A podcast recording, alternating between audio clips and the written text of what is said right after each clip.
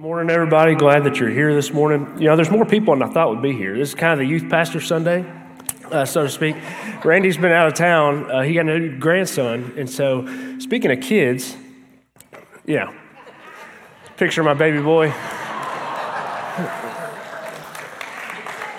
I love to say he's a handsome devil, but my wife said we can't say that, so he's a handsome angel, just like his father. So, I was thinking about what to talk about this morning. Randy gave me the instructions.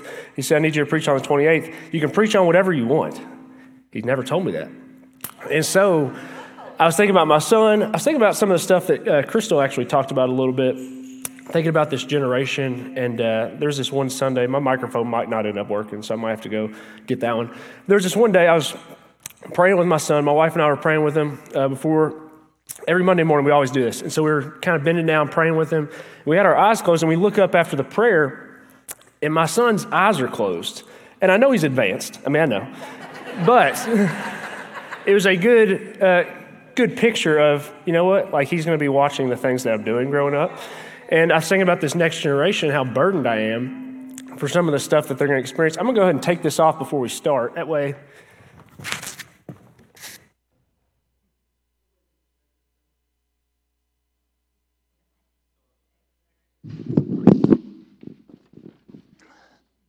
I was thinking about this next generation and how I'm kind of burdened for them.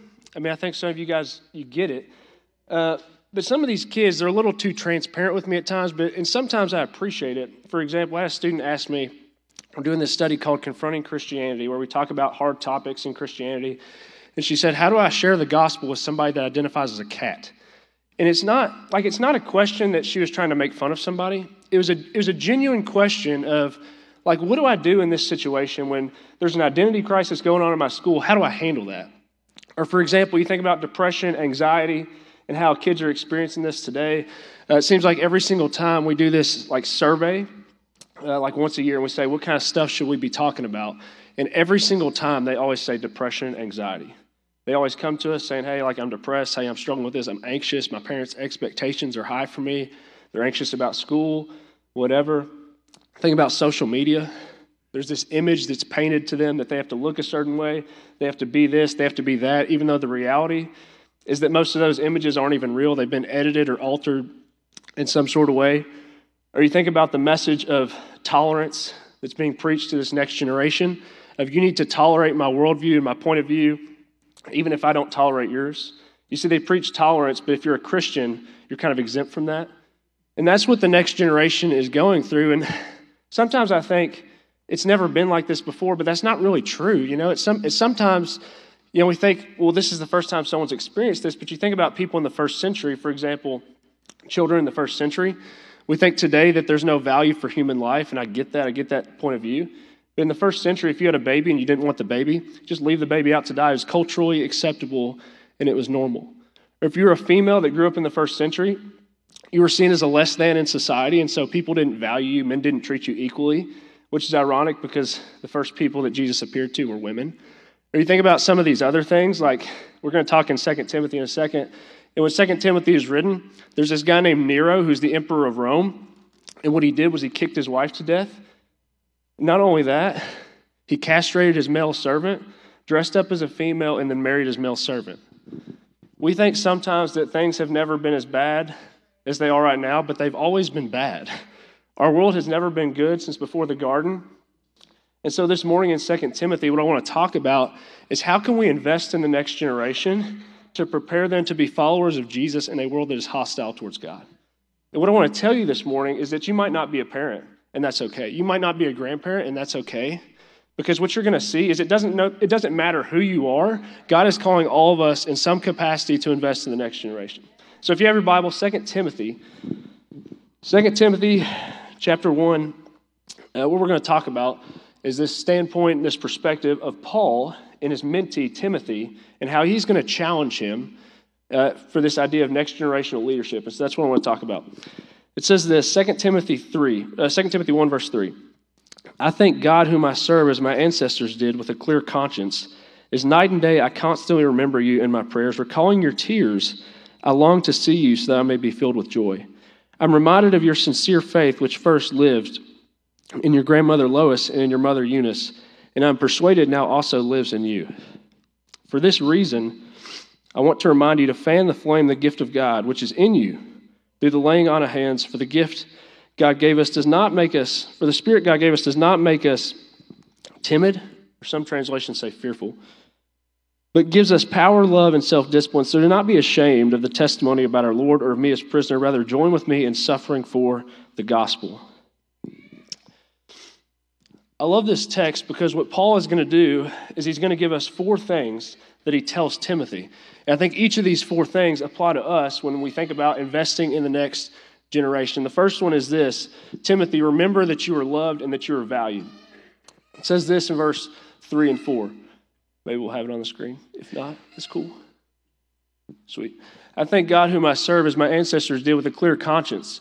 As night and day, I constantly remember you in my prayers, recalling your tears, I long to see you so that I may be filled with joy. Sometimes what we do when we read the Bible is we think that Paul is just putting in fluff. Like when he writes all these letters to all these different churches, we think, well, he just he's just putting in fluff. But that's not what he's doing. He's saying this because it's genuine.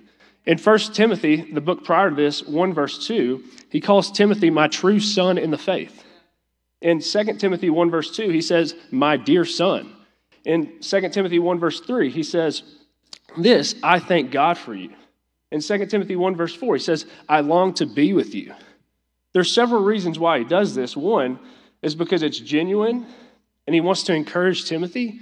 And he really does feel this way about Timothy, but he also knows this that if he doesn't remind Timothy that he is loved and valued, someone else will. Something else will. And what's going to go on throughout Second Timothy is Paul is going to keep telling Timothy, hey, this is who you are. This is who you are. Don't be deceived. Don't be deceived by what the world tells you. This is who you are. And if we want to invest in the next generation, they need to know who they are in Christ. They need to know verses like Romans 8 1. There's no condemnation for those that are in Christ Jesus. That we don't have to walk around with our past being dragged behind us because there is no condemnation for those that are in Christ Jesus. Or 2 Corinthians 5:17, that if anyone is in Christ, anyone, he is a new creation. Behold, the old has passed away, the new has come. I'm a new creation in Christ. That is who I am. I belong to Christ. 2 Corinthians 5, verse 20 says that I am an ambassador for Christ and that God wants to make his appeal through me, that I get to act on behalf of Christ. And that is a privilege, but that's who I am. And what it tells me is this that my life has purpose, meaning, and value every single day. And what the next generation needs to know is that their life has purpose, meaning, and value every single day, not because of anything else, but because of Christ.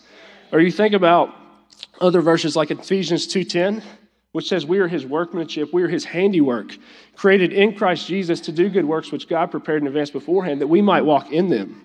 Some translations say the word poem, we are his poem, which means God has a story and he has a plan for our lives that he wants us to walk in. Y'all, we have purpose and meaning every single day of our lives. And if we don't remind the next generation of this, someone else will. Something else will.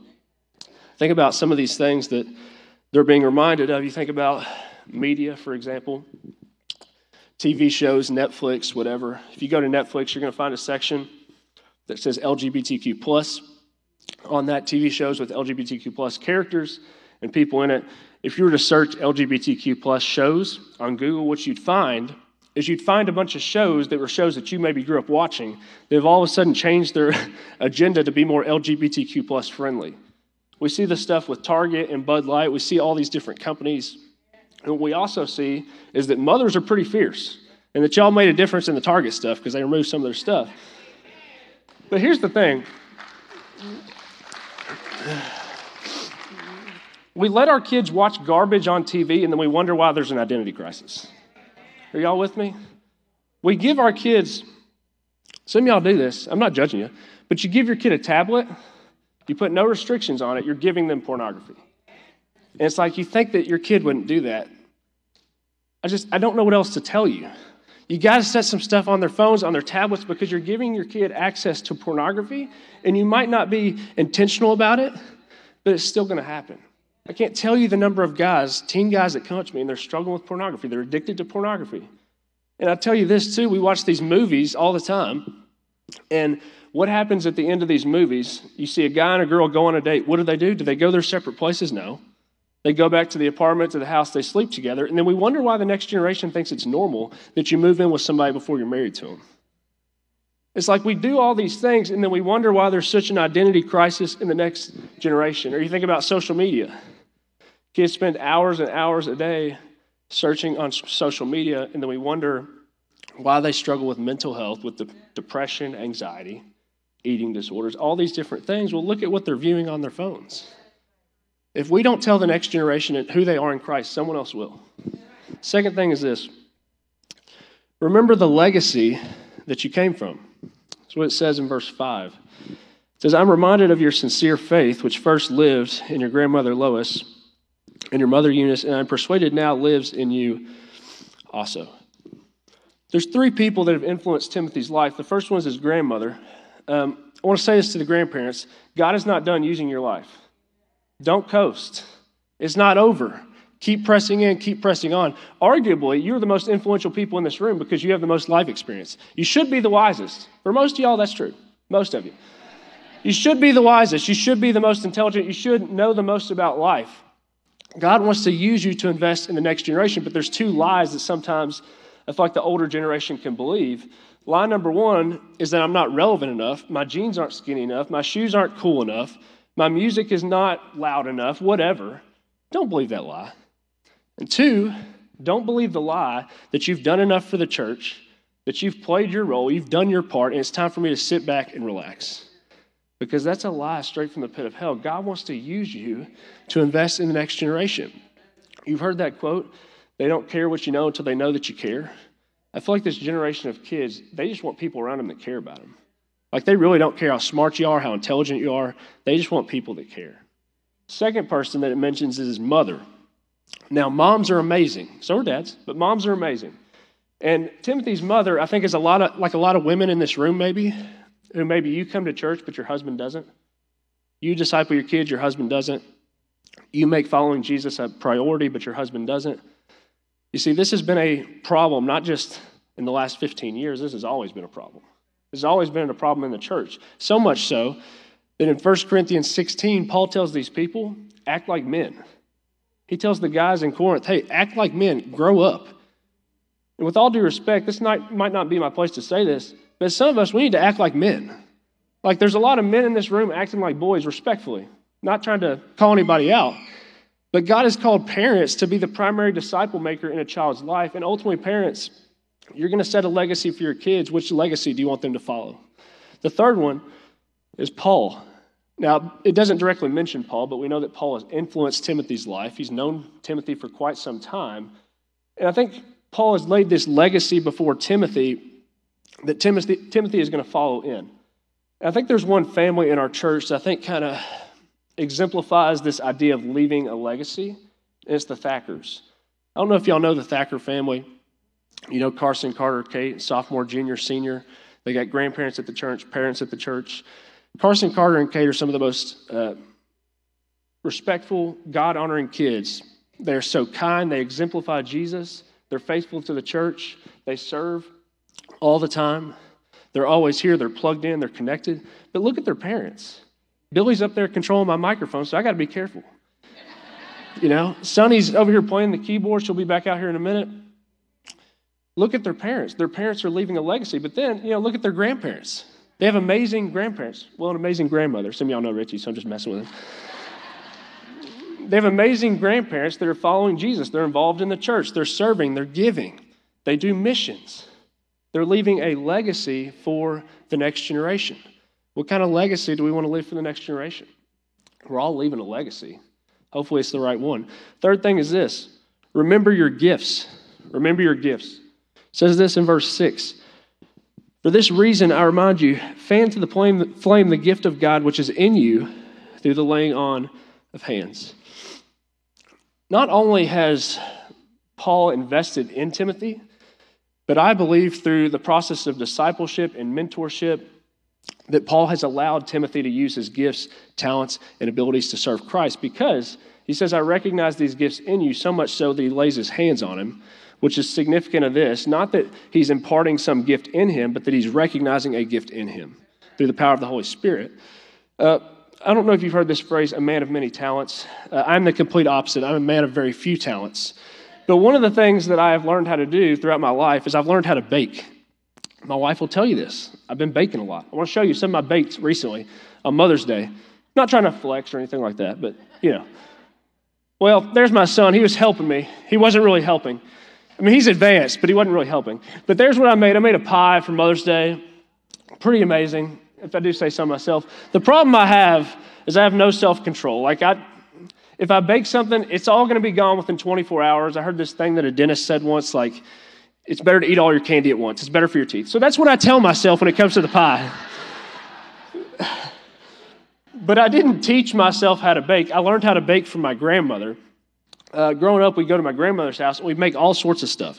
We'd make biscuits, we'd make cakes, we'd make pies, we'd make cookies. You can see a theme here.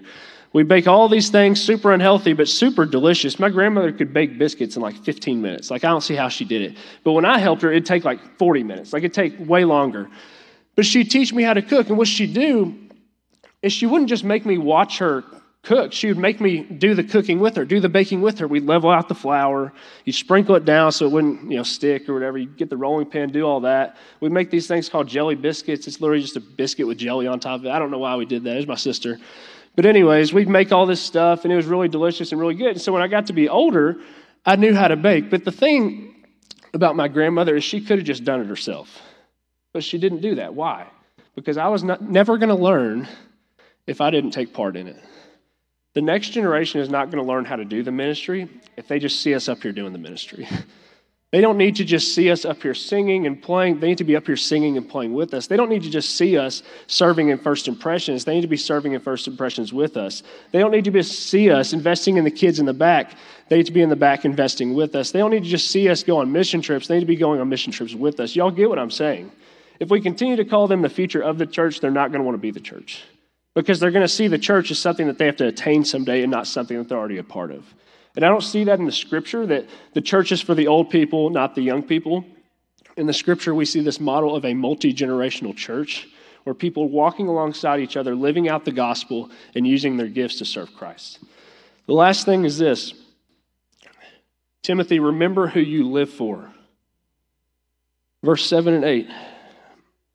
For the Spirit God gave us does not make us timid. Again, some translations use the word fearful but gives us power, love, and self discipline. So do not be ashamed of the testimony about our Lord or of me as prisoner.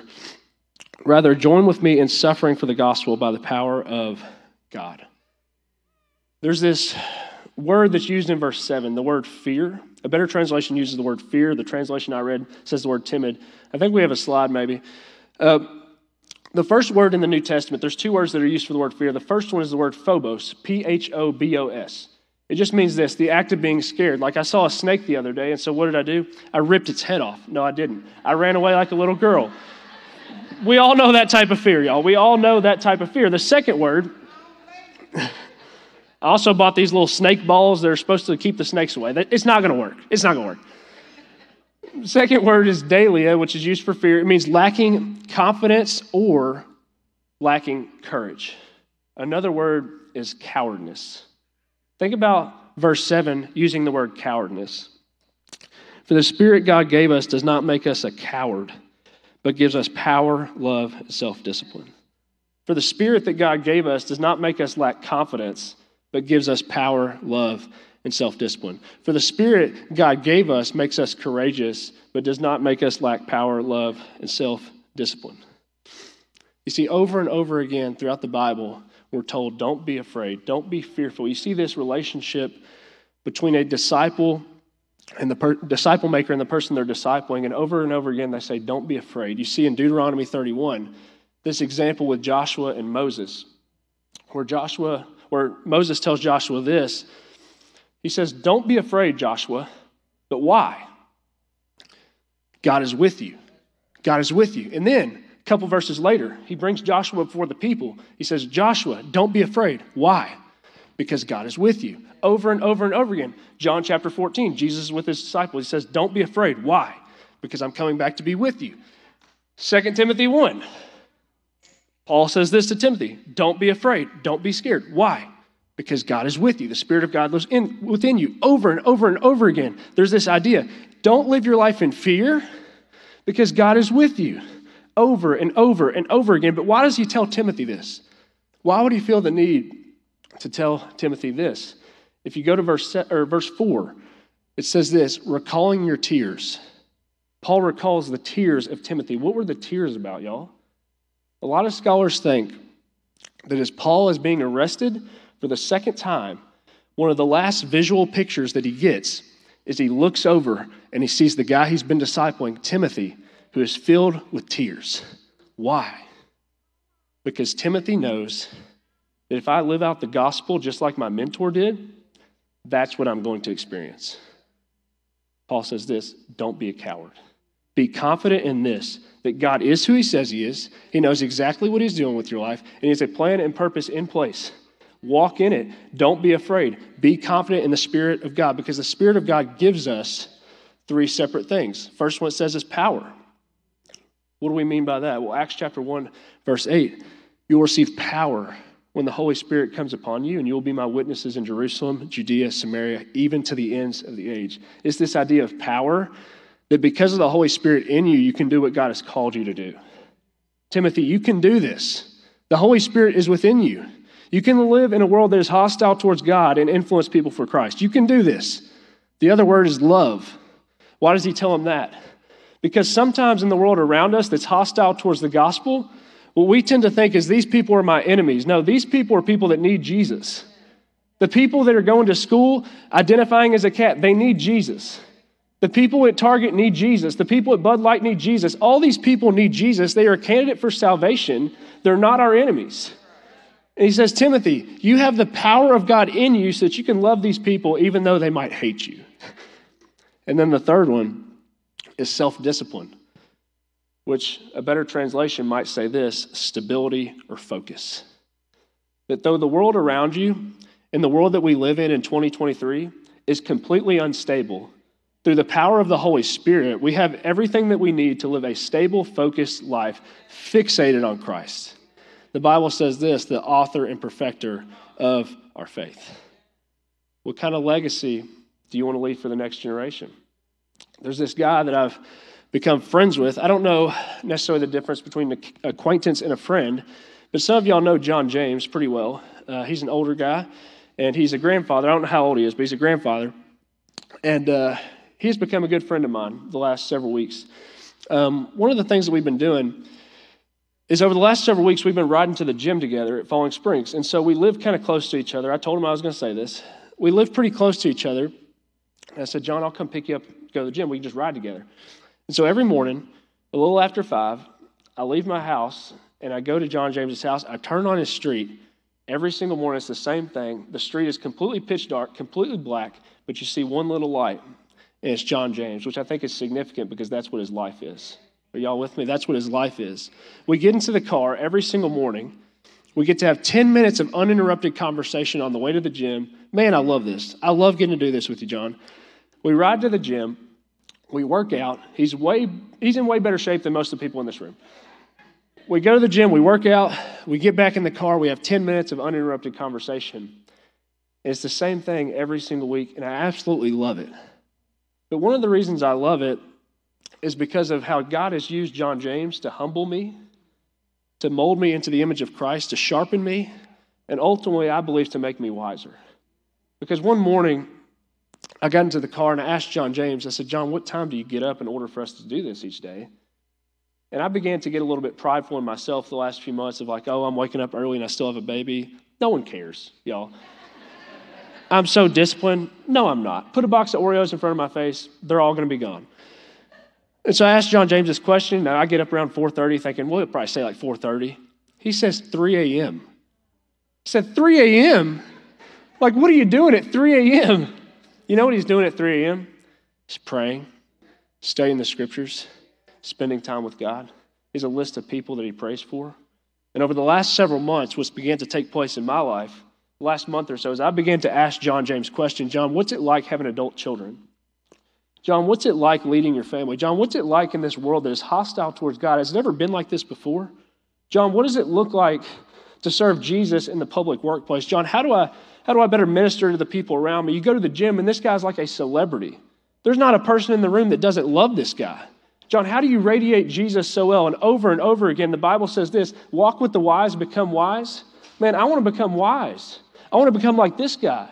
He's an example worth following, and he's leaving a legacy for the next generation.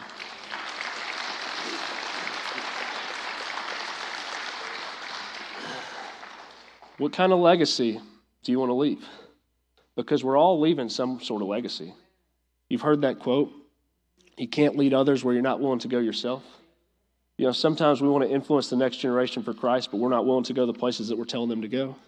We want them to spend time with God, but what does your time with God look like? We tell them to pray, but what does your prayer time look like? We tell them to share the gospel, but how much of an evangelistic heart do we have? We tell them to go influence people around them, but how much are we influencing the people around us? We tell them to be plugged in and faithful to the church, but how faithful are we to the church? We tell them to give faithfully and to be a servant for Christ, but how are we doing that? You see, we're all given a legacy. What kind of legacy do you want to leave for the next generation? Let's pray. God, I uh, just convicted this morning in my own heart that I want to leave a legacy for my son. I want to leave a legacy for, the, for my family. I want to leave a legacy for these kids. God, oftentimes what it takes is it takes a humbling of ourselves to realize, man, we're not as good as we think we are. Help us in these moments to be people that are living a legacy, that are so fixated on you, no matter what everything around us says, no matter what the culture around us is doing, God. Let us be fixated and focused on you, living a stable life, constantly pursuing Jesus Christ. It's in His name we pray. Amen.